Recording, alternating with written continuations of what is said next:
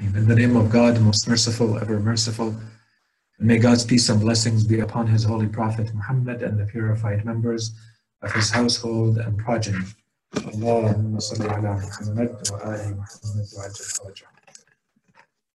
Brothers, sisters, and respected viewers, Assalamu alaikum wa rahmatullahi wa barakatuh. Uh, and welcome to the second installment or second lecture in our series on the afterlife.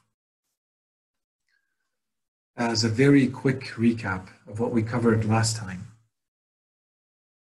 the topic that we introduced is the topic of the, sometimes it's referred to as the afterlife or the hereafter. And what we tried to do is to show that we need to spend time understanding this topic. This is not a topic that anyone should be taking lightly because it has implications on our daily lives and it has implications on what we refer to, what we called our worldview. So, in terms of worldview, we said human beings have all human beings. This is universal. When we say something is universal, it means we find it in all human beings human beings have what we refer to as existential questions. Questions that human beings, as soon as they hit a certain level of maturity in the world, as soon as they start really understanding their place in the world, they start wondering about those things. And the more they gain maturity about this position in the world, the more these questions become important for them. And the first question is, where do I come from? The second question is, what am I doing here? And the third question is, where am I going?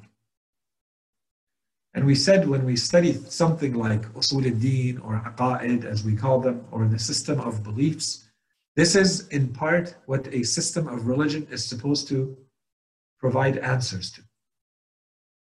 The religious system that is presented from your creator, from Allah subhanahu wa ta'ala, is supposed to give you answers to, to those three questions.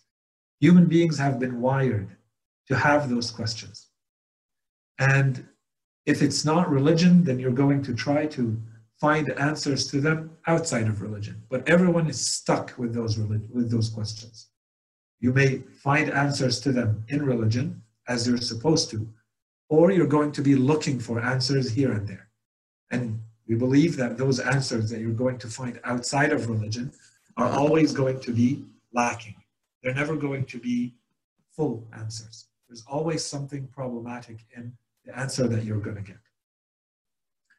And one of the main questions, as we said, was where am I going? Once I am here, the answer to the first question, where did I come from? The short answer is Allah or Tawheed. Where do I come from is my origin. Why am I here? What am I supposed to be doing while I'm here in this world? This is answered by the theme of Nubuwah, by the theme of prophethood, by the theme of religion. Why do human beings need a religion? Why do human beings need some sort of teaching and instruction points that come to them from outside of themselves and outside of their own faculties? Allah subhanahu wa ta'ala has given us abilities and faculties that allow us to explore the world. So why do I still need something beyond those faculties? My hearing and my sight and my taste and my smell and my touch, they allow me to explore the world, to investigate and to inquire and to discover the world. And I have reason and I have a conscience. Is that not enough to live a good life? Why do I still need religion on top of it? And this is addressed under the heading, under the topic of Nubuwwah. And we spent a good 20, 25 lectures on that to answer those questions. And if there's interesting questions, please ask me and I'll get back to them. Otherwise, they're all online, so you can go back to the playlist. And then there's the third question, which is, where am I going? Okay, so the origin is from Allah. What am I doing here is religion, answers that question. I'm supposed to be told how I'm supposed to live my life and where am I going. And the answer to where I'm going is the afterlife. The topic of the afterlife, the topic of alam al-akhirah, al-ma'ad, in the very scientific, technical tech, uh, terminology, they refer to it as eschatology, the science or the, the field of studying the ends of things. This is referred to as eschatology. So, al-ma'ad or alam al-akhirah. In all those cases, what I'm trying to do is to see, so what happens next? I understand I've been created. Okay, fine. I agree with that. And I'm supposed to be living my life in a certain way. Okay, that's good too. And then, then what? Then I die, and then what? And the answer to this question is this whole field, this whole theme of the afterlife. So, at a we can refer to it as a conceptual level. This is what we called a worldview, the manner in which you interpret the world it's going to make a big difference whether you believe that there is something waiting for you after you die or not. If you think everything ends, then that's a worldview. That's one way of understanding the world. And it's going to mean that you're going to live your life in a certain way because you think there's nothing after death. And if you believe that it doesn't all end at the moment of death, that there, there is more that happens after you pass away and you die, then in those cases, you're going to li- live your life in a different way and you're going to interpret your place in the world and the world in general in a different way. So, the importance of studying this topic is two things. First, it has to do with your worldview. To have a complete worldview as a human being, you have to have a complete worldview. You have to have the answers to the three questions that's one. So this is maybe conceptual. This is at the, they refer to it as the epistemological level. So this is at the level of knowledge and understanding how you fit into the world. Okay, that's important. But beyond that, as we said, at a very practical level, it's going to change the way you live your life. If someone truly believes that there's something that happens after they die, they cannot go on living their life in the same way as someone who is absolutely sure or they live their life as though there is nothing that happens after you die. Everything stops existing, including you. For you, everything stops existing. There's nothing. So basically, there are no real repercussions. There are no consequences beyond the moment of death to anything you do. So, of course, you're going to live your life in a different way. In short, that's what we covered until now. We've just started with the topic. Now that this is established, and inshallah, the, the importance of the topic is clear with these two things in mind, if it truly means that I'm not going to live my life in the same way, knowing that there is something waiting for me after I die, then I need to understand what is it that's waiting for me after. And so this is what we're going to be exploring over the next lectures. Before we jump into that topic, there's one theme, one question that we have to resolve. If we don't resolve it, we're going to be stuck. Every time we talk about a topic related to the afterlife, there's something that's going to be missing. So we're going to resolve it right now in two or three lectures. And once it's resolved, we're done with that topic, then we can go into the questions related to what is the afterlife? What is death? And what happens after we die? And how does it work? And what type of world is it out there? Is it the same laws of science that we find in this world that work in the next world? Or is it completely different? For instance, the topic that we need to address, and we're going to start talking about it today, is the topic of the soul. In short, when we talk about a human being, is the human being limited to this body, or is there more to the human being than this body? If we resolve the question of the soul, then we don't need to keep coming back to it after. And we're going to need this the answer to this question for every topic related to the afterlife. So we're going to start with it. The first thing we want to do is to try to understand what does it mean when you look at a living organism. So the one relevant to us, the one that is of the greatest concern for us is the human being. But it could apply to a plant, it could apply to a, an animal, but it's less relevant to us. But when we look at a living entity, for example, a human being, what allows the human being to say that they are one, that they are the same creature over time? And we're going to explain why this is an issue. That's one. That's one thing, hopefully, that will be clear at the end of this lecture. The second thing is we want to understand what's the relationship between a human being and the soul, if we can show that there is a soul. What is the relationship between the two? What's the place of the soul? What's the role of the soul? Am I a human being with a soul? Is it a body and a, and a soul that have to be together to constitute a human being? How does it work? We want to understand the relationship between the human being and the soul. Those are the two big things we're trying to accomplish by the end of today. We're going to try to make it quick.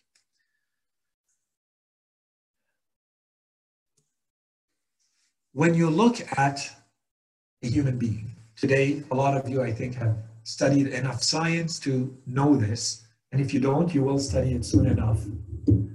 You're going to be told that your body is made up of cells. It's made up of organs, and those organs are made up of cells. If you start studying those cells, you see that depending on the type of cell it is, when a human being is first created in the womb, all the cells are the same. And then they start specializing and they become specific types of cells that turn into organs. Initially, it's the same cell. And that's why science is trying to find those cells because if they could, then they could turn them into anything. Those are the stem cells. Okay, those are the cells that become specialized, and so they may become the cells that make up your bones, or the cells that make up your muscles, or the cells that make up your heart, or lungs, or your brain. Initially, they're the same cells, but then they change. Okay, depending on what they change into, science tells us that each type of cell has a certain lifespan. Some cells live a few days and they die. Some cells live a few weeks and they die. Some cells live a few months, some cells live a few years, and the cells that live the longest are your neurons, the cells that are in your mind, in your brain. Those that they live the longest, in fact, before they used to think that those cells don't die. And if they die, it's impossible to replace them. But over the past few generations, scientists have found out that no, the neurons also die, and it is possible to replace them. And that's a whole field called neurogenesis. And they're doing a lot of studies around that because nowadays in society, there's more and more people who lose their mind faculties, their brain faculties. So they need to do a lot more research on this to see what is making those cells die and is it possible to regenerate them. In any case. So every type of cell in your body is dying at a certain rate. And new cells are being created to replace them. So if you take a human being at a certain point in time they say that on average, your full body from head to toe, if you look at the cells that make it up, if you look at a human being, every seven to 10 years, you will be completely brand new. Take the example of a house. Let's say the house is made up of bricks. So you put all the bricks together, you put your layout, you design it, your house is in place. And then every day you come and you replace one or two or three of the bricks of the house. Well, after a while, let's say a few years or a few months, depending on how big the house is, every single brick in that house would have been replaced. So when you come later and you look at the house, would you say that this is the same house or is it a different house? If every single brick in that house has been replaced, it's yes and no. It's both, right? It looks like it's the same house. It's still in the same place. It's designed in the same way. But in truth, it's not the same house because you've entirely replaced every piece of that house by something different. So, in the case of the house, is it really a big problem that we ask ourselves, is this the same house or not? It's not a problem. Does it really make any difference whether it's the same house or not? There was a house that was made of certain materials. We've replaced those materials, and now we have a brand new house that looks very much the same as the old one. No issue. Where do we have an issue? We have an issue with the human being. If you're saying that the human being is made up of cells, and between seven to 10 years, that human being has been entirely replaced by new cells. All the cells that make up your body have been replaced. Are you still the same person or are you a different person? When I look at you when you were one or two years old, and then I look at you again and say you're 15 now, and then when I look at you and you're 30, and then you're 45 and you're 60 and you're 90, are you the same person or are you a different person? That's the big question. The short answer, so that we don't spend too much time going through all the philosophical arguments related to this, the short answer is if I were to ask you, do you feel like you're the same person as you were yesterday? Do you feel like you're the same person that you were 10 years ago, 20 years ago? Or are you different? Do you remember the same things? Do you have something that holds all of you together, even though you have all these different experiences? There's one of you who existed yesterday. There's one of you who existed 10 years ago. You underwent completely different feelings, psychological states, and you were made up of completely different cells. Are all these people the same person or are they different? And the reason why we're asking this question is that depending on how you answer, you need to explain. If you think that you are the same person, then can you please explain to me how can you be the same person when every part that makes you up has been changed? Or is there a part of you that is not changing? Is there a part of you that's remaining there, even though all the material parts, even though all the cells that make you up, that make up your tissue, your bones, your muscles, all of that has been replaced, but maybe there's something else that makes you who you are what do you answer? What would the majority of human beings answer this question? Do they feel that they are the same person, even though their experiences are changing, and even though this is happening over sometimes a very long period of time 20, 30, 50, 70, 90 years? Would the majority of human beings say, Yes, I am the same person. Yeah, my body is changing, but I'm still the same person. Or would they say, no, it's not the same person? I think the obvious answer is, and I think we all feel it too ourselves, a human being knows that they are the same person, which tells us that who you really are is not the body that makes you up, is not all the cells that make up your body in this way because these are always changing. And if you look far enough between one time and another, you're going to see that all of the cells have been changed. All of the cells have been replaced. And yet you still feel like you're the same person. You have the same will. You have the same character. You have the same memories. Sure, some of this can come and go. You may lose strength, you may have more will, your character may change, you may be happy or sad. There are differences, but there's something underlying all of this that's holding all of you together. And that thing is what we refer to as the soul. So this is the question that we've been trying to ask. What gives the unity to a living organism? And here is where the discussion can get, you know, very philosophical and, you know, maybe not too relevant for us. But so what's the difference between, say, a plant and an animal and a human being? And in short, it's really a matter of degree. There is a matter of degree when we talk about to what extent do they have, in philosophy, they refer to this as nafs. There's something underlying that's holding all of this together. And we're not going to get into the entire discussion related to that. The extent to which you're going to have a nafs, or another word for it is a ruh. I'm not going to go into the distinction of it now. It's not relevant for us right away.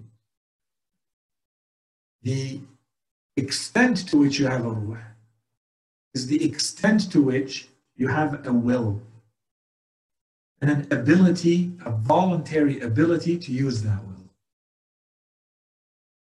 The less voluntary ability you have, the less of a ruh you have. The more of a voluntary ability you have, the more of a ruh you have. And this is the difference between you and, say, an animal. An animal is a living entity, and it unconsciously knows that it's the same as it was before and that it will be tomorrow. Just like you especially complex mammals, for instance. But not to the same degree that you understand this and you can actually reflect on it as you are doing right now. An animal can't do that. This is too high of an abstract thinking. This is the difference between you and an animal. Okay. You look at everything we said, we said that the majority of human beings should, in principle, agree with you. The problem is they don't. There's a whole bunch of thinkers who have decided that they are going to reject the idea of a soul. Not just the soul. They're going to reject anything that is not entirely materialist that is not entirely made up of matter. The thinkers in the 18th, 17th, 18th, 19th century, there's a group of philosophers and scholars who appeared. They're called positivists. And those positivists that we're talking about, there's a few kinds of them, because there are some in sociology and there are some in science and, and philosophy. They say, we don't care what exists in the real world because it's not relevant to us. All we care about as thinkers is to see can we know something about it or not? And how do we know something about anything? They ask. And the answer they give is that if I can know something about anything through one of my five senses, then I can know something about it. If I can touch it or see it or feel it or smell it, then I know, I can know something about it. So I accept that it exists. If I cannot know anything about it through one of my five senses, not my reason, one of my five senses, if I cannot know anything about it, then I cannot accept that it exists. And quite frankly, I don't care that it exists because it's irrelevant to me. I can never know. This is the positivist thinking, or sometimes they call it neo-materialism. Materialism and neo, new materialism, because materialism has been around for thousands of years. Those materialists those thinkers who say that the only thing that exists is matter, they're going to, when they look at a human being, they say, everything that you see in the human being is this body. And that's all there is. There cannot be, there is not anything beyond this body. And so you ask them, so what about this feeling of entity? What about my own perception and my own direct experience of the fact that I feel I am the same person I was yesterday and five years ago and 10 years ago? What do I do with that? And in short, their answer today, there is no answer. None of those big thinkers and philosophers have any answer to this. Some who have started writing about this, they have basically said, and if you guys are interested, we can dedicate one lecture to this, to see what the big materialists thinkers of today, the Richard Dawkins and the Sam Harrises and the Daniel Dennett's of the world, what they have said about this topic. And in short, especially people like Daniel Dennett, they have said that it's all an illusion. That you feel that you are the same person, that you feel that you have a will, and that it's the same will that you had 10 years ago, that you have a unity, it's just an illusion. Your brain and your cells are tricking you. That doesn't exist.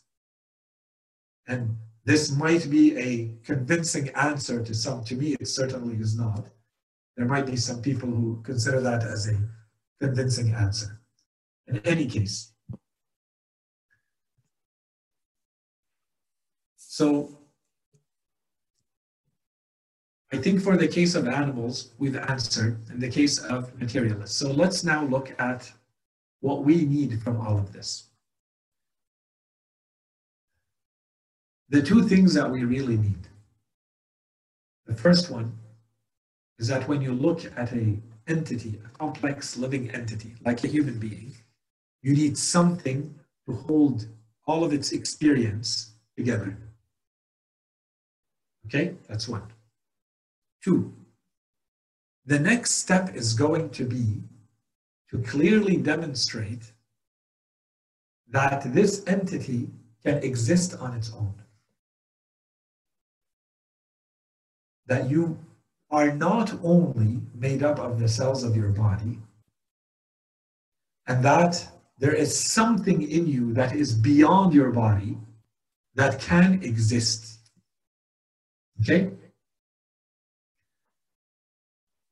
Depending on your belief, depending on what you think about those two items, those two elements, even if you believe in an afterlife, if those one of those two things is not correct, you're going to go in a completely different direction. Your idea of what the afterlife is is going to change entirely. If you think that you those two things are in place, that you have a soul, that you have a non-material component to your body, and that it can live on its own, then the rest of the details will fall in place, and we'll get to that. But if one of those two is missing, then your understanding of the afterlife, what happens after you die, is going to be incomplete. It's going to go in a completely different direction. So the conclusions that we need from all of this, without going into the rest of the details. One, that there's a soul that needs to exist. Two, that that soul can exist on its own. Here, there's a little bit of a distinction if we wanted to go into a little bit of details.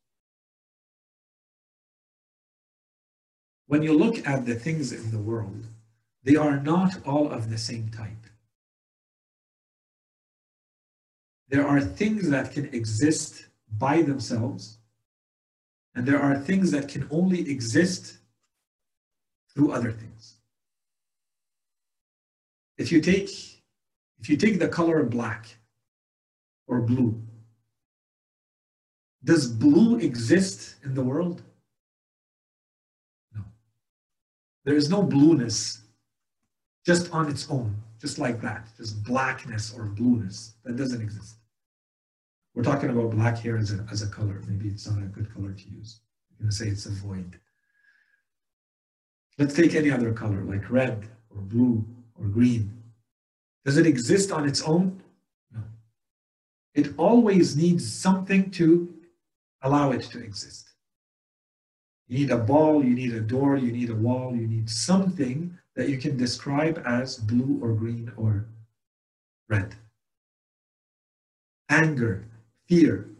Does it exist in itself? Like you'd say, this is anger, this is fear? No. In itself, it doesn't exist. It needs something else to allow it to exist. This is in philosophy, they call these accidents. So, what can exist in itself? The things that can exist in themselves, they call them an essence. A jawhar, something that can exist by itself. Usually, depending on the type of existence, like material existence, when they exist, they need a lot of alam. They need a size, they need a color, they need a, and then when those things are in place, the material entity can exist. So you, you are an essence.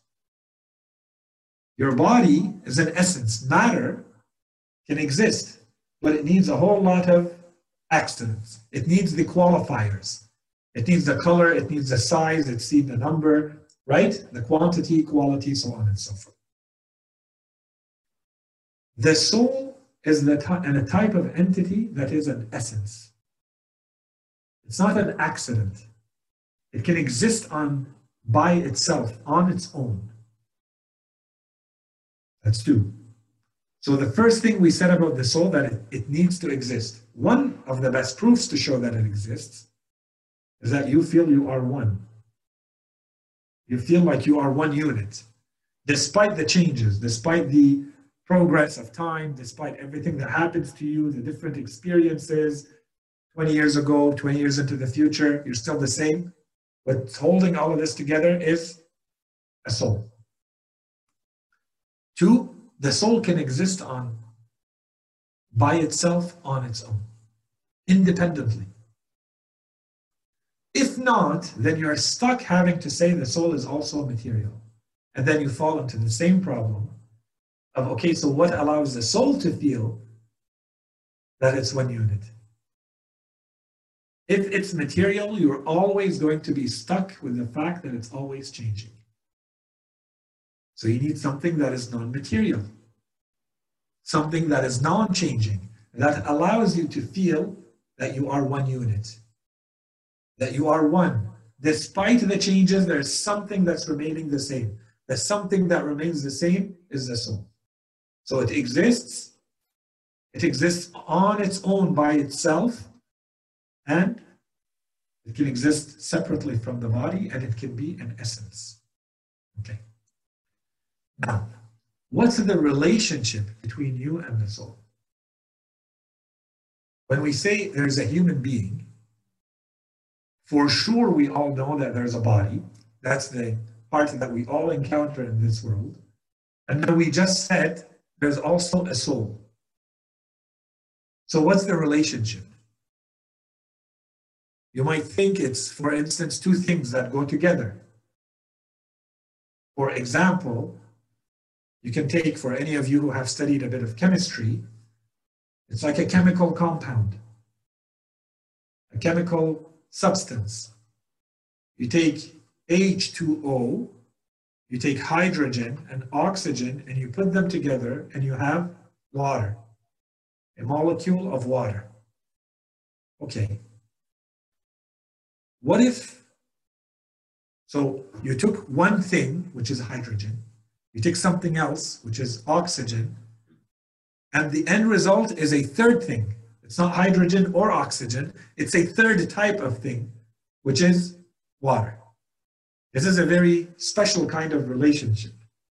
If I take rice and I take more rice and I put to it, you don't get something different. Right? If I take rice and I take corn and I put them together, I don't get something, a third different thing. I just get rice and corn.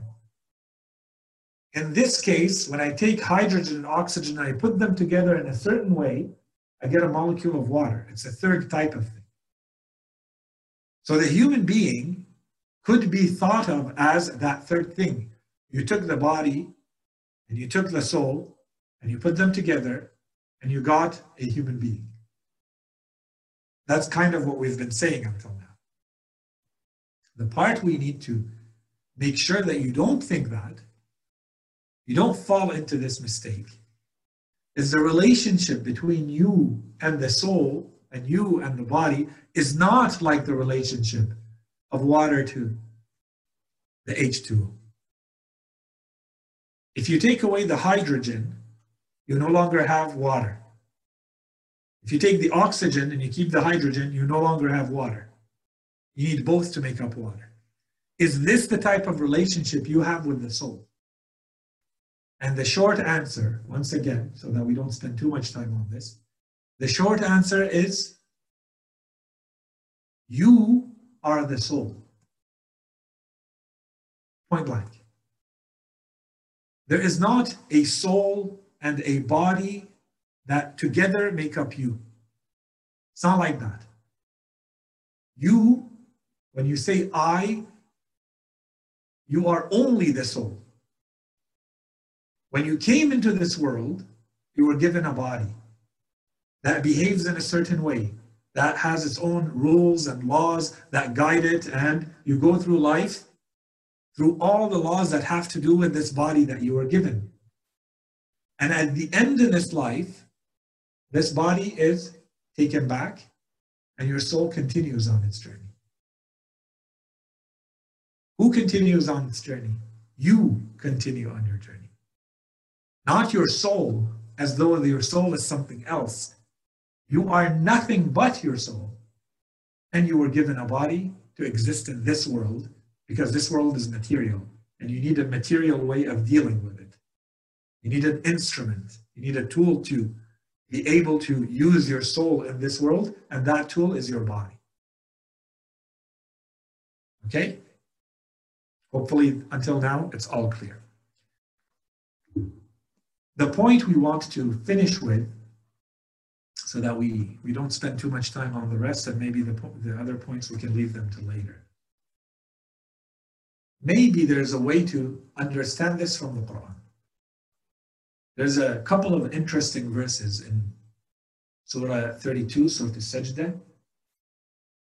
There's a couple of verses, we'll read them together, see what you understand from them. And then we'll end with this. The Quran says about some people, and they say, when we have been lost or we, when we've disappeared in the dust or in the earth, shall we indeed be created anew? So these bodies of ours, when they've completely decomposed, I've been dead for, you know, 10 years, 100 years, 1,000 years, my body has completely decomposed. So they're objecting to the Prophet. When we have been lost and disappeared in the dust, shall we indeed be created anew? And the Quran answers, rather, they disbelieve in the encounter with their Lord. Okay? Now here's the, the part I want you to think about. Then the Quran continues with the next verse. It says, Say, the angel of death put in charge of you will duly take you back. Then your Lord shall be returned. Then to your Lord you shall be returned. The part that I want you to concentrate on is when the verse says, The angel of death that has been made in charge of you shall take you back. What is the angel of death taking back? Is it taking back your body? What is, taking, what is it taking back? In Arabic, it says, قُلْ يَتَوَفَّاكُمْ The tawafi or al-wafat, the tawafi is taking something back completely. Yastawfi, so you take back something that you own, you take it back completely. You can take, take it back in part, or you can take something back completely. I put money with you, I take all of it back. That's the literal meaning of the word. So that's the wafat. So when the Quran uses that term, it says يَتَوَفَّاكُمْ مَلَكُ الْمَوْتِ The malak, the angel of death, is taking you back completely. What is it taking back? Your body? No. Yet, it's taking you back completely. So all of you is being taken back by the angel of death. So, what is all of you? It's your soul. So, when the Quran says, at the moment of death, which is encounter, which is an answer to their objection. What did they say? Their main objection was when we have been lost in the earth, when we've decomposed, how are we, how, how are we going to be created anew? When I have completely decomposed, the Quran is telling them you haven't decomposed. You are not your body. Your body has decomposed, but the angel of death has taken you back completely. Who cares what happens to your body? Whether it decomposes or not has nothing to do with where you're going, which is to meet your Lord.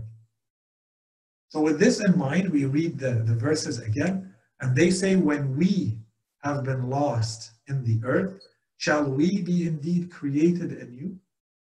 How are we going to be created again in the afterlife? And rather, they disbelieve in the encounter with their Lord, say, The angel of death, put in charge of you, will duly take you back, then to your Lord shall you be returned. So, inshallah, with this, the main points related to the what the soul is and how it holds us together, how it exists and it holds us together, and what its relationship is to us, which in short we said it is us. It's not that we have a relationship with the soul, we are the soul, and the body needs to be explained, not the soul. Then with this, inshallah, we have covered kind of the first half of what we wanted to cover with regards to the soul. So the next topic, inshallah, what we're going to talk about is to prove that the soul needs to be immaterial. It cannot be material. We're going to spend a little bit more time on that. A few quick remarks about this topic and then we can completely open it up for any other discussions or concerns or questions. The first remark having to do with this topic is that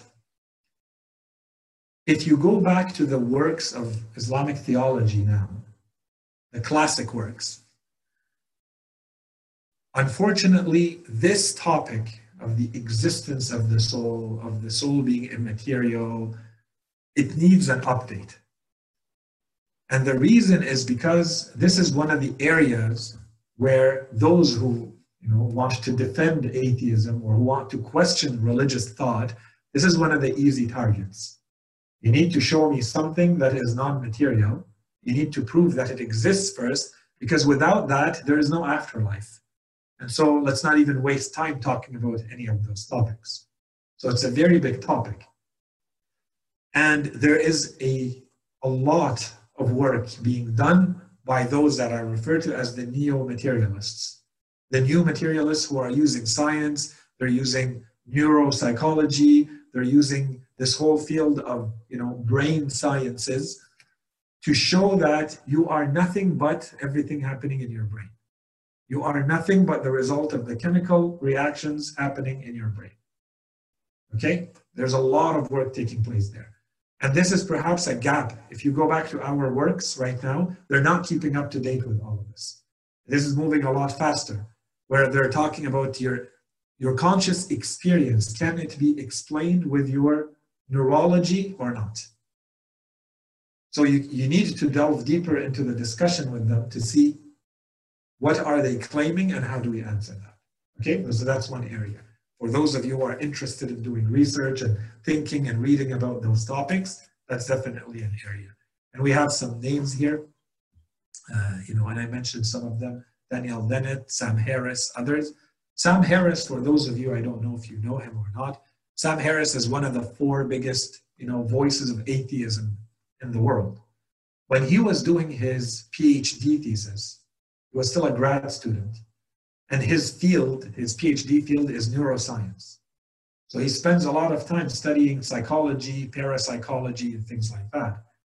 And in one of his works, which is The End of Faith, that's the book that he released while doing his grad studies.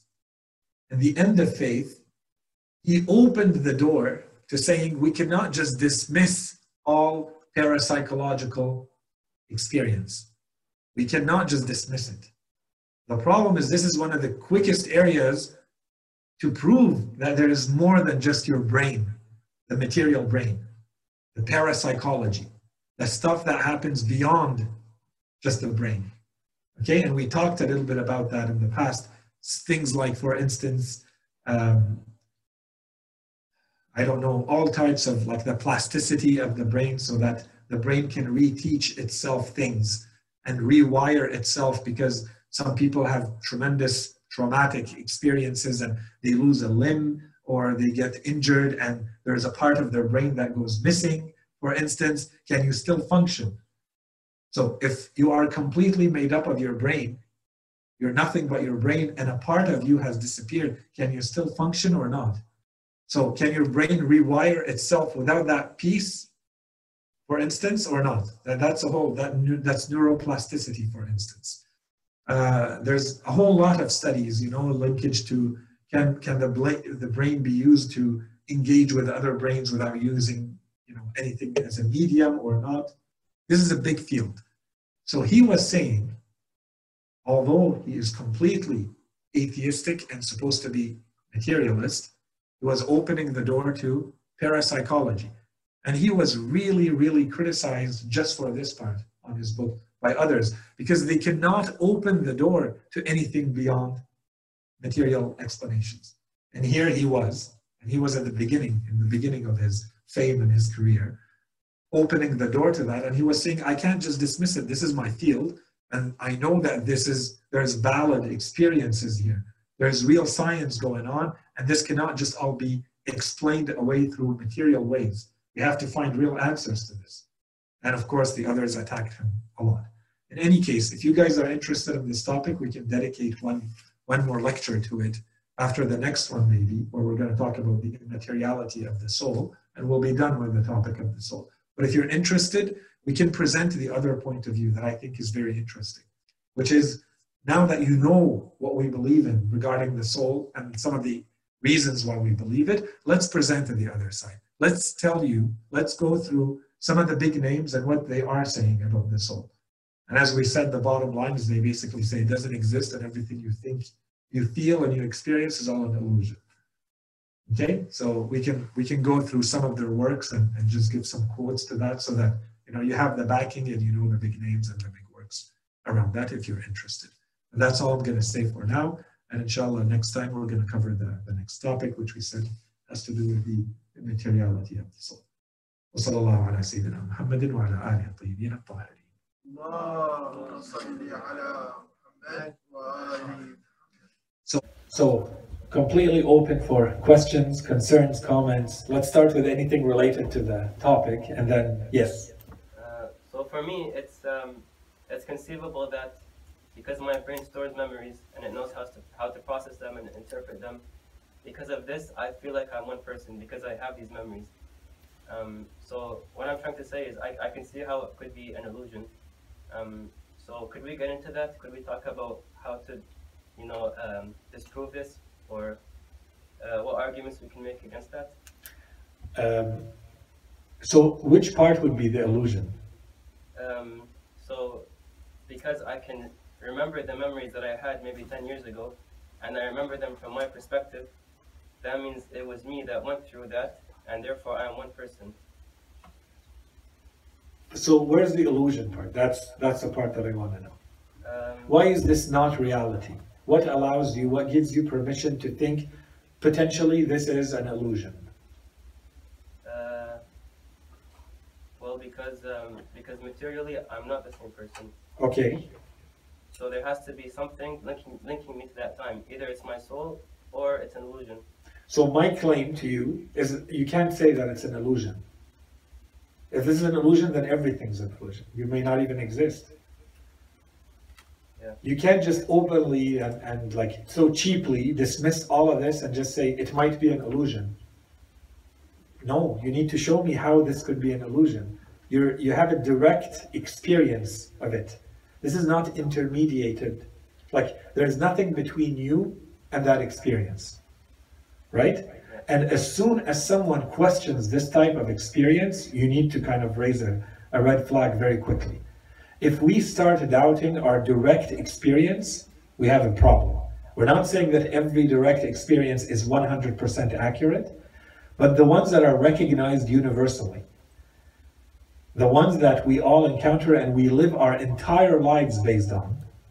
If someone comes and says, This is an illusion, you need to show me that it's an illusion. Prove to me that there is a possibility that this is an illusion.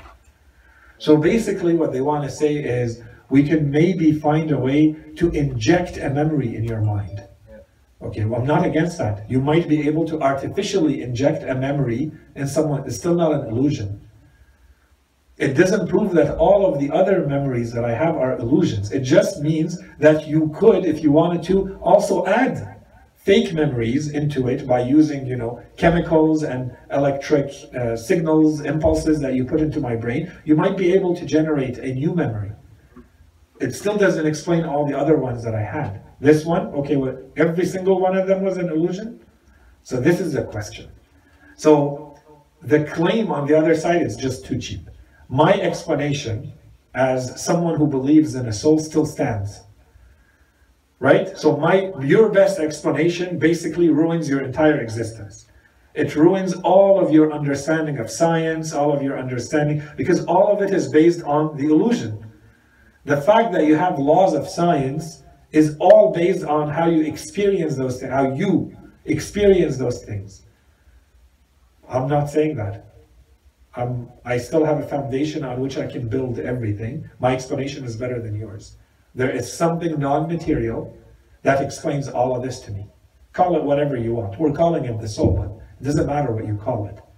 There's a part that is not explained by your material explanation and just saying, oh, it's fake, it's not there. You think that it's, but it's not. Well, if this is not, then nothing is.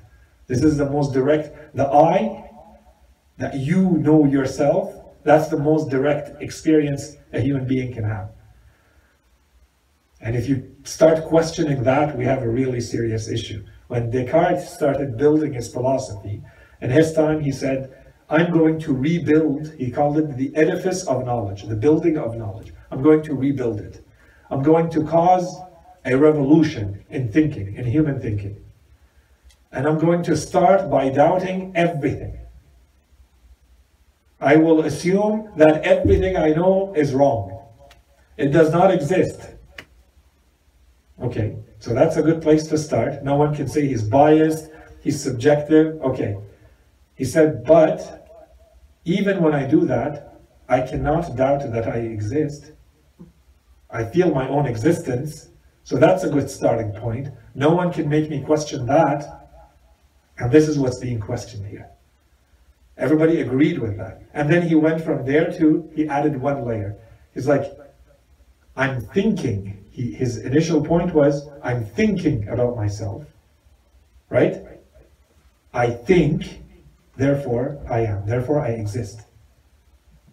Because if I did not exist, I, Maybe I want to doubt my existence because it's a complex, abstract notion, existence. Okay, but my thinking, I feel myself thinking right now, questioning right now, do I exist really or not? Well, I'm thinking, so I must exist to think. So I think, therefore I am. Cogito ergo sum, right? In Latin, the very famous sentence. Now, we have people who want us to doubt this. And by the way, like this is in the 1600s, Ibn Sina explained all of this uh, about seven, six hundred years ago, beforehand. But anyways, now what they're saying is you're going to doubt. Not even you're going to doubt. The fact that you feel your own existence is an illusion. No, sorry. That's good. I'm not going to accept that. You need to show me that this is an illusion. You have to prove to me with an argument, with a valid argument, that this is an illusion. Otherwise, this is the most basic of all of my experience. If this is an illusion, then everything's an illusion. Do they claim that, or do they just say that anything we use as proof to, for ourselves? Or do they claim that everything is an illusion? No, not. The, your perception of the world, they say, is now an illusion. But some have given different explanations. So, for instance, Richard Dawkins is going to try to bring it to the level of the gene. So this is all one big conspiracy from your genes. that make you up and make me up. So our genes are one. It's kind of one organism that has decided to appear into all of these different entities, So the- you and me and others. So the gene is the mastermind. The gene is the mastermind, exactly. So each one of them is trying to explain it at one level. But ultimately, when it comes to this question, they need to explain so what is it? Is there an I? They have to say, no, there is no you. There's something else. The more fundamental is still material, but it's the genes, all of them taken together. And then the genes came from something else, and the something else came from something else, which goes back all the way to the Big Bang. But how does that make like wh- what would they say to to individual responsibility and to individual like uh, like if I hurt you then you then I owe you something. Yes. What do they say to that? Like can't I tell them no I don't owe you anything I owe you the gene. You know? So this is a topic like I think we've talked about it a yeah, lot. we did. We, we actually. This did. is the ethics. And this is a new field in atheism, which is the ethics of atheism. That and entire books are being written about this. Can you live your life ethically as an atheist? If you do not believe in anything beyond your body, and it, the more you read these types of works, the more you actually believe that you're nothing but your genes and your cells, why do you do good? What what does good look like, and what does bad look like, and who's responsible? Because this leads to we talked about it when we talked about the problem of evil in the world and determinism, and we said they believe in determinism, all of them. They say you have no choice. You think you have a choice, but you don't have a choice in anything you do. Oh, It's 100% predetermined by how you were made up chemically. You do not have any choice. So this is all related. There, and we said when we talked about that, that no matter how you spin this, there is no responsibility. There is no legal or moral responsibility in that system. You cannot be responsible. It's your genes who made you do this. so they It's your wiring that made you do it. So they take away the free will part of it. Yeah, but they're claiming now with the new theories they're trying to come up with that you can still live a good life. A good life as in morally. Do the right thing while believing all of this. So you kind of have to pretend for the common good of the best interest of everyone. We want to live and and, and still try to be happy, which is because as we're going to see in the couple of lectures, that's another problem. That nothing has meaning if there's no afterlife. You just die and that's it. And that created huge schools of philosophy and huge schools of thought where each one of them is trying to deal with the issue of despair. That you exist, all of your existence, for, for those who are interested in these topics, a lot of philosophers have explained that your entire existence and everything you do is to try to beat the notion of death. You want to live, you want to survive beyond your death. Human beings do not want to stop living.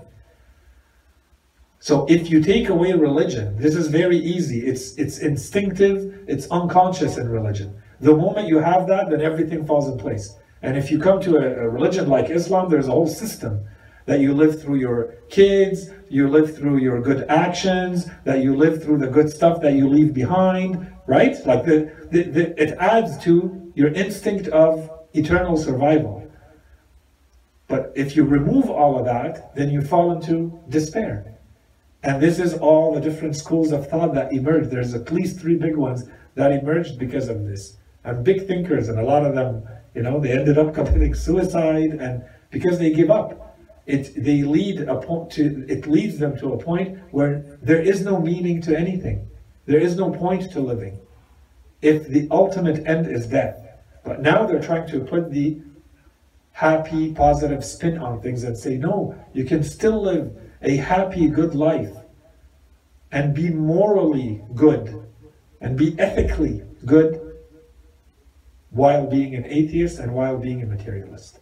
That's and our claim. My claim is nonsense, you know. So, but you have to go into the arguments one by one to show It's where funny, it works it's funny how they uh, they look down upon like the a big part of their argument against religion is that you just you just want to believe in religion so you could be happy, so you could feel comfortable in the afterlife. and then now they're having schools and stuff just to force the notion that they can be Yeah. happy. This is wired, like human beings need this. Or they have a crisis, problem. Um, I just have a problem with that because like, ceasing to exist is worse than punishment. If you don't exist anymore as as a as an entity, I don't know, because I've heard that in the Quran before, where it's like you get punished and then the highest level of punishment is ceasing to exist. So, um, a lot of it too has to do with like what type of afterlife you live, uh, you think of, is changes your perspective on the world. So let's say like if you do good, you'll come back like as a bird or something like that, Mhm. rather than, uh, or you come back as something bad or something like that. So, uh, like th- that notion, I see like there's a lot of parallels with with the real thing, uh, with with the fake thing. Let's say like like in, in Islam it's telling you to do good and whatever, and then let's say if you do if you give charity, there's of this benefit in this world, and then there's this benefit in the afterworld. But obviously, if you give charity with that in mind, it's a different notion than when you give charity if you're just materialistic world, right?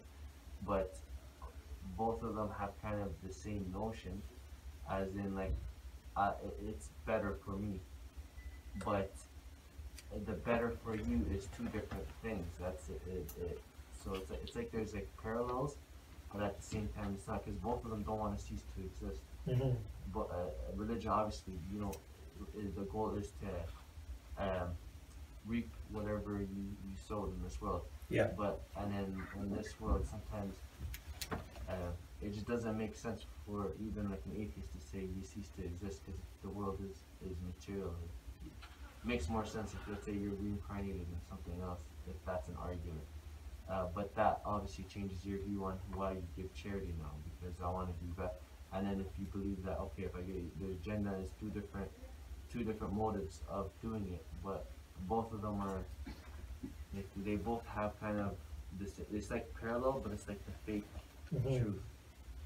And I don't know if there's, um, and then uh, it's like how you say like if, you tell a good lie, you make it parallel to the truth, right? Yes. So is it something like that in, in general, or Okay, so there's one point here that if you guys are really interested in this topic, we can dedicate a few lectures to it because it's really a fascinating topic, but it's a little abstract. Uh, and it has to do with the whole field of knowledge, which is ethics or, or moral philosophy. And, you know, we could look at this from different points of view. We can present, for instance, the, the latest uh, materialist thought on this. Is that what? How do they claim that it's possible to live a good life as an atheist and as a materialist? Let's present that, and then present the basic foundations of Islamic ethical theory. And I think just with that, you would see that, that this is the beauty and the strength of the ethical system in, in Islam is that it meets the basic needs of the person who is uh, selfish, let's say, while meeting the higher needs too. And everything in our religion is based on this.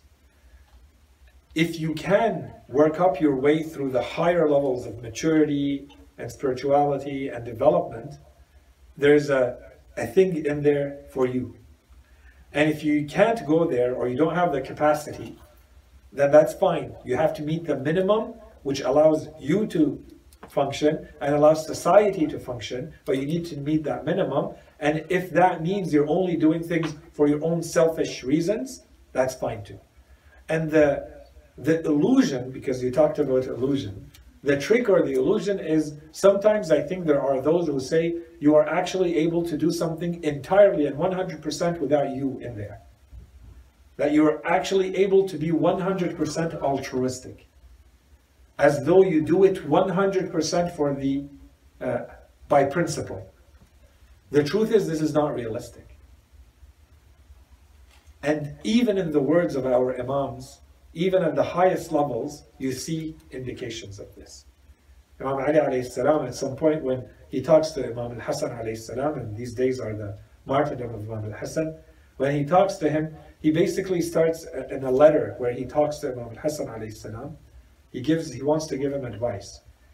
He begins by telling him, basically, I'm not someone who wants to bother with anyone else. But the problem is that I found you to be a part of me. Right? Or I have found you to be me because you're my son. You are me.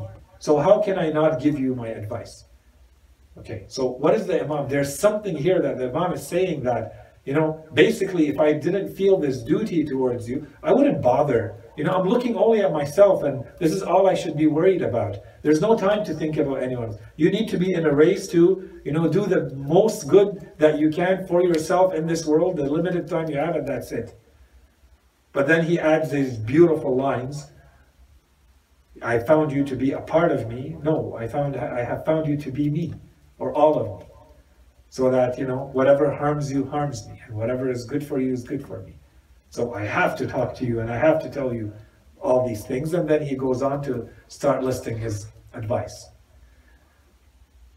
So this notion that, you know, it's it's been promoted uh, and this is one of the biggest issues and the biggest weaknesses of systems like you know communism and socialism where you're just supposed to work for the greater good it's not realistic human beings are not wired that way you need to be guaranteed of your self-interest and if you are you're willing to help others so religion guarantees that for you right away whatever you're doing is going to help you okay but is there a higher purpose too so here's where you have to show your maturity, and maybe you're not only concentrating on your selfish reasons, but religion has guaranteed that for you. So you don't need to worry about it.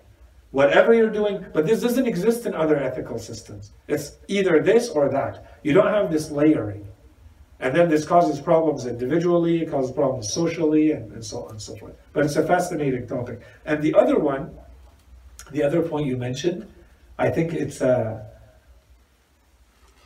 it was my question to you guys to, to end with this, if there were no questions and not a discussion, I wanted to basically bring it back to the discussion we had last week, the, the, the topic we had about the relevance of the topic. And is this, do you feel at a practical level that understanding the topics that we've started to introduce now over two weeks, do you feel that it has a practical application or is it still very theoretical? I know I'm presenting it very theoretically. But I think I'm, I'm, I'm betting on the fact that you know you are linking it practically to your lives. And this is the that was the question. And now with what you said, to me it's like you're already there, but I need to reconfirm and hear from the others because basically you're telling me, well, it depends on the type of afterlife you believe in. Because if you believe in reincarnation, then you're going to act maybe differently than if you believe in another type of afterlife. Or you don't believe in any afterlife at all. Right? So, anyways, I was going to leave that with you guys and to kind of get any reaction to that question on the not I'm not talking about the you know the theoretical importance of the topic, but do you feel the its importance to the practical aspect of life? Do you feel the points that we tried to raise last time, which is you are really going to live your life differently based on your understanding of the afterlife? Is this point clear?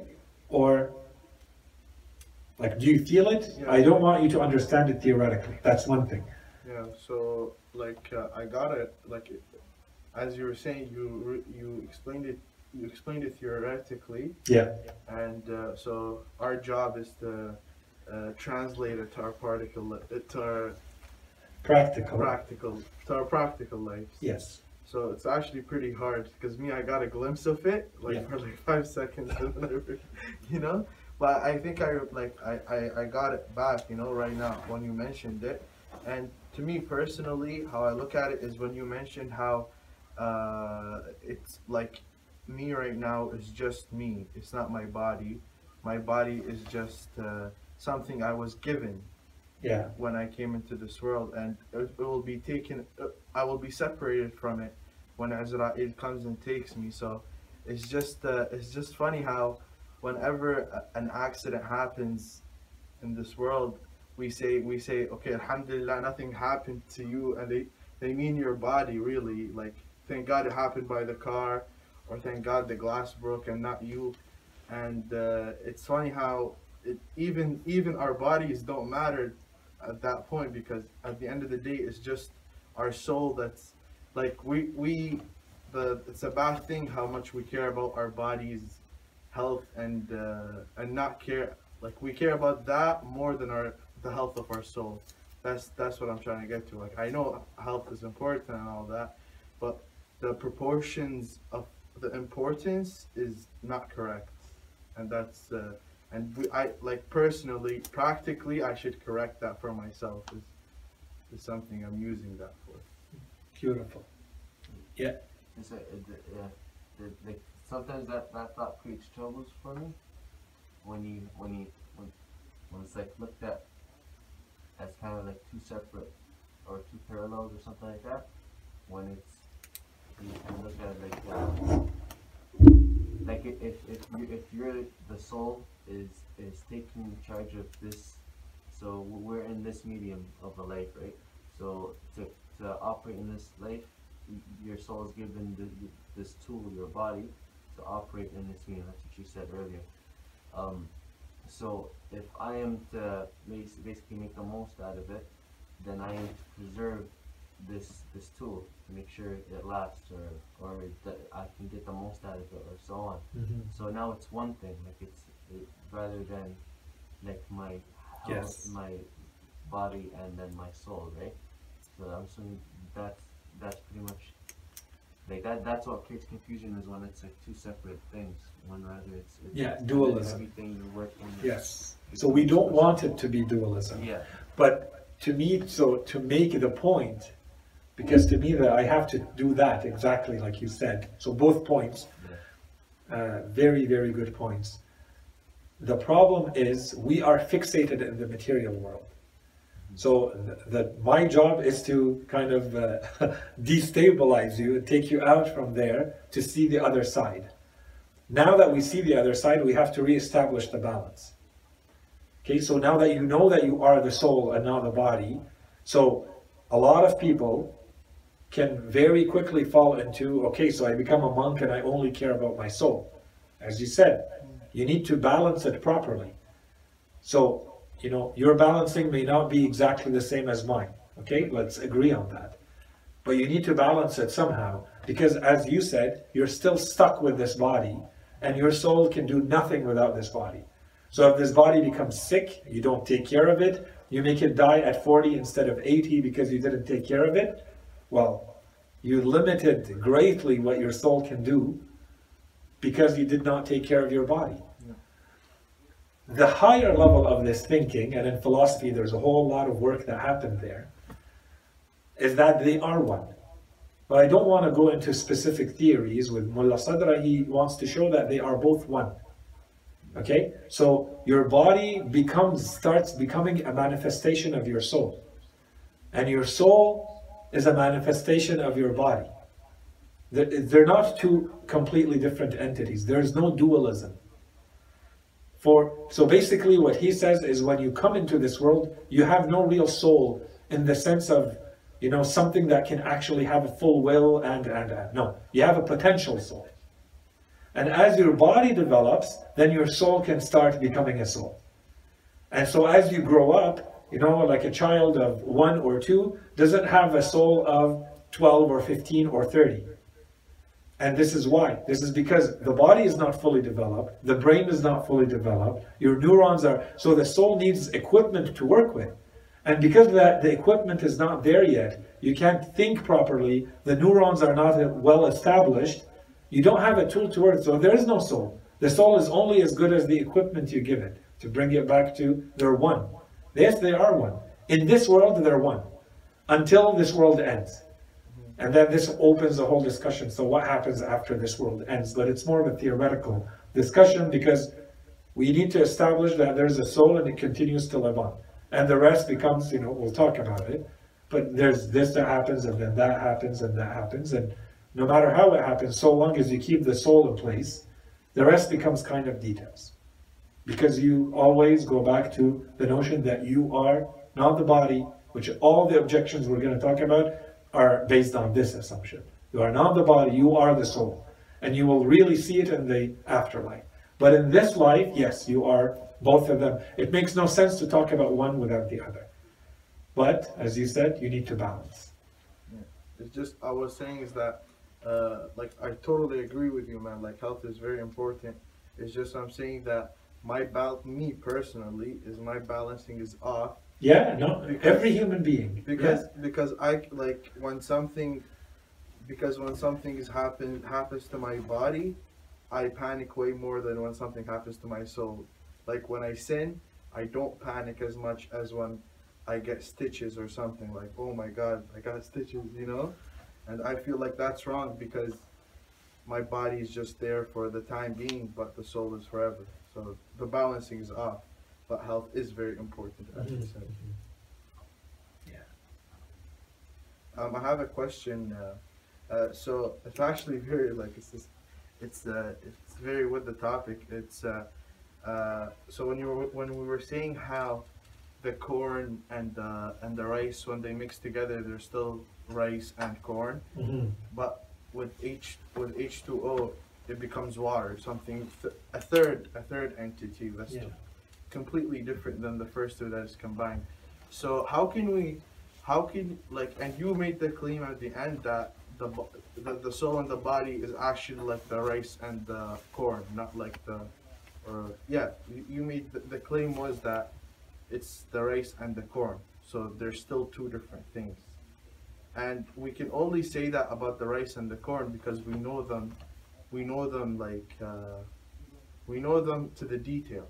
So we could say no, that's that's corn because they're still yellow, it's still round, Mhm. you know, and the rice we know it to the detail, so we can still separate it. But how can you how can you prove that the body and the soul are still two different things if we don't know the soul to the detail yet? As in, like I don't know, like we don't know, we don't have the tools to study that stuff. We just believe in it Yeah. because of log, like because of logical reason. Yeah, so they say, the quick answer to this, they say that you can imagine yourself existing without your body. And so you know that the I, when you say I, just I. Like when you refer to yourself, when you say I, the self reference, the real psychological I. Mm-hmm. Oh, so you're saying that the real psychological I is the detail of the soul. That's it. So there's like Ibn Sina, for instance, or others, they say, like, you know, can you imagine yourself floating in the air without anything? Okay, now while you're floating, remove your body. Can you still imagine yourself floating? Yeah. yeah. Yeah, okay, what's floating? Yeah. There's something. it's still you. It's just there's no more body. You could imagine yourself existing without a body. Now, what would that look like in this world? We don't think it's possible. That's what we mean that in this world we're stuck with two together. None of them makes sense without the other. But they are two different entities. Uh, notionally, they are two different entities. The body has its own rules and laws and principles because it's matter, and then you have something else that makes you who you are, which is you. Yeah. Yeah. Um, I have a question about something you mentioned um, a few a few minutes ago. Uh, it reminded me of a past question. So um, sometimes when when when you discuss morals with atheists and you ask them like, where do morals come from? Why do we have a desire to do good? Um, they'll say, as you mentioned, they'll say it's for the common good. Like if I start stealing, I'm gonna have to worry about my own money because Yeah. stealing will be widespread, and same with killing and Yeah. uh, so on. So is there an easy um, way to answer this? Yeah, this is not really so. Like this brings us into ethical theories. So, what's the foundation of your ethics? So, one ethical theory, for instance, is happiness, just your personal happiness. Another uh, ethical theory is the collective happiness. So, the happiness of the greatest number. I'll give you an example. A lot of people say that democracies are built on collective happiness. So, you cannot make a system where everybody is happy but you can make a system where you maximize happiness. So the most people can be happy in that system. Okay, so the dilemma that this causes in ethics is, for instance, say that you have 100 people. How many do you need to have the most? Let's say 51. Let's do this mathematically. Let's say 51 people get together and agree that their happiness is in making the other 49 their slaves. Does that make it ethical? According to this theory, it does. Because all that matters is the happiness of the most. Well, we have a little bit of the most. Okay? So this is the kind of, and this is how you start assessing moral or ethical theories. You have to basically come up with all these scenarios. And so, is it about happiness? Is it individual happiness? What if the collective happiness causes the unhappiness of the individual? Is that still a good ethical theory or not?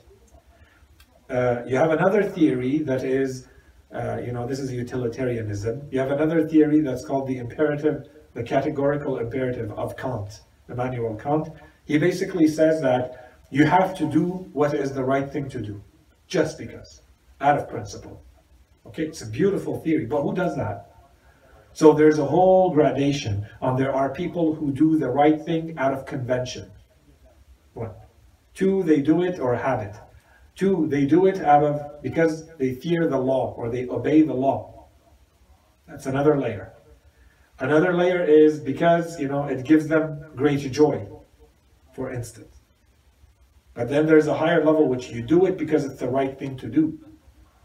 Ah, okay, so he's talking about that. He says it's always about that. Okay, but what if you take two really crucial, important values, principles, like for instance, not harming someone or saving someone, and telling the truth. The truth is a universal, valid, you know, ethical principle. So, do you lie and save someone's life? Or do you sacrifice a person's life because you tell the truth? Which one is more important? And so this is what Kant is struggling with. That's what he's writing about. He says, no, no, okay, so we have to establish things that those are kind of non-negotiable. Human life is non-negotiable. Red lines.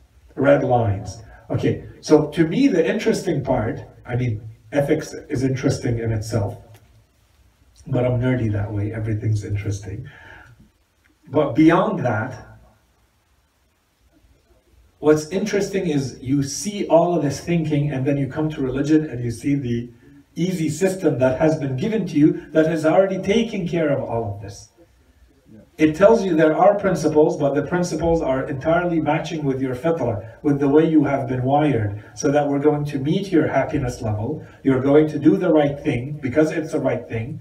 And it's also because it's giving you happiness, and because when you're sacrificing, you're going to get reward for it. So you're going to willingly do it, help yourself, and help others. So you will take out of your own money and give to others. You will sacrifice your life for something that is of a higher, you know, value. Okay? So I don't know. Their concern or their uh, claim that you can still do the right thing just because it's going to preserve a certain moral order or social order, to me is extremely incomplete. The social order is important. So I would say, you know, in the case of my religion, I believe that social order is a very important principle that my religion establishes. It does it puts a lot of things in place so that you never live in chaos. Islam does not like chaos. It rejects anything that leads to chaos. Okay? And that includes things like making sure there's unity, making sure there's like, if there are three people or two people, at least one of them is a leader. That you don't want chaos. You don't want disorganization. Everything needs to be clear. People need to know how to live. Very important principles in Islam.